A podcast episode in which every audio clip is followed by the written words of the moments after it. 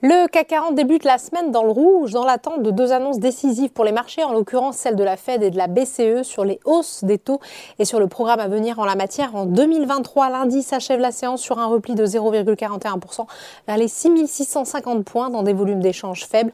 Moins de 3 milliards d'euros échangés ce soir à la clôture. Du côté des valeurs, les défensives tirent leur épingle du jeu. C'est Dassault Systèmes qui évolue en tête de l'indice, plus 1,81%, suivi par Thales, plus 1,25%. Et si leur Sotica est également bien orienté, plus 1,06% grâce à Citigroup qui entame la couverture de la valeur à l'achat avec un objectif de cours de 210 euros. Total Energy gagne de son côté 0,59%.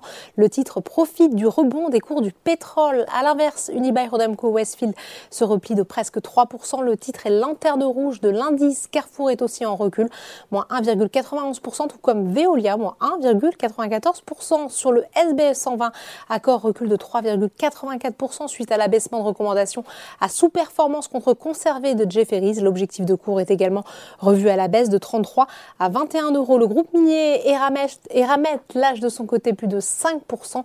À contrario, la société Antin, la société de capital investissement, avance de 2,72%. Enfin, on termine comme chaque jour par les marchés américains à l'aube d'une semaine qui s'annonce cruciale. La bourse de New York a ouvert en hausse. À noter tout de même que l'indice de volatilité remonte, preuve de la tension qui domine. Voilà, c'est tout pour ce soir, mais n'oubliez pas, toute l'information économique et financière est sur Boursorama.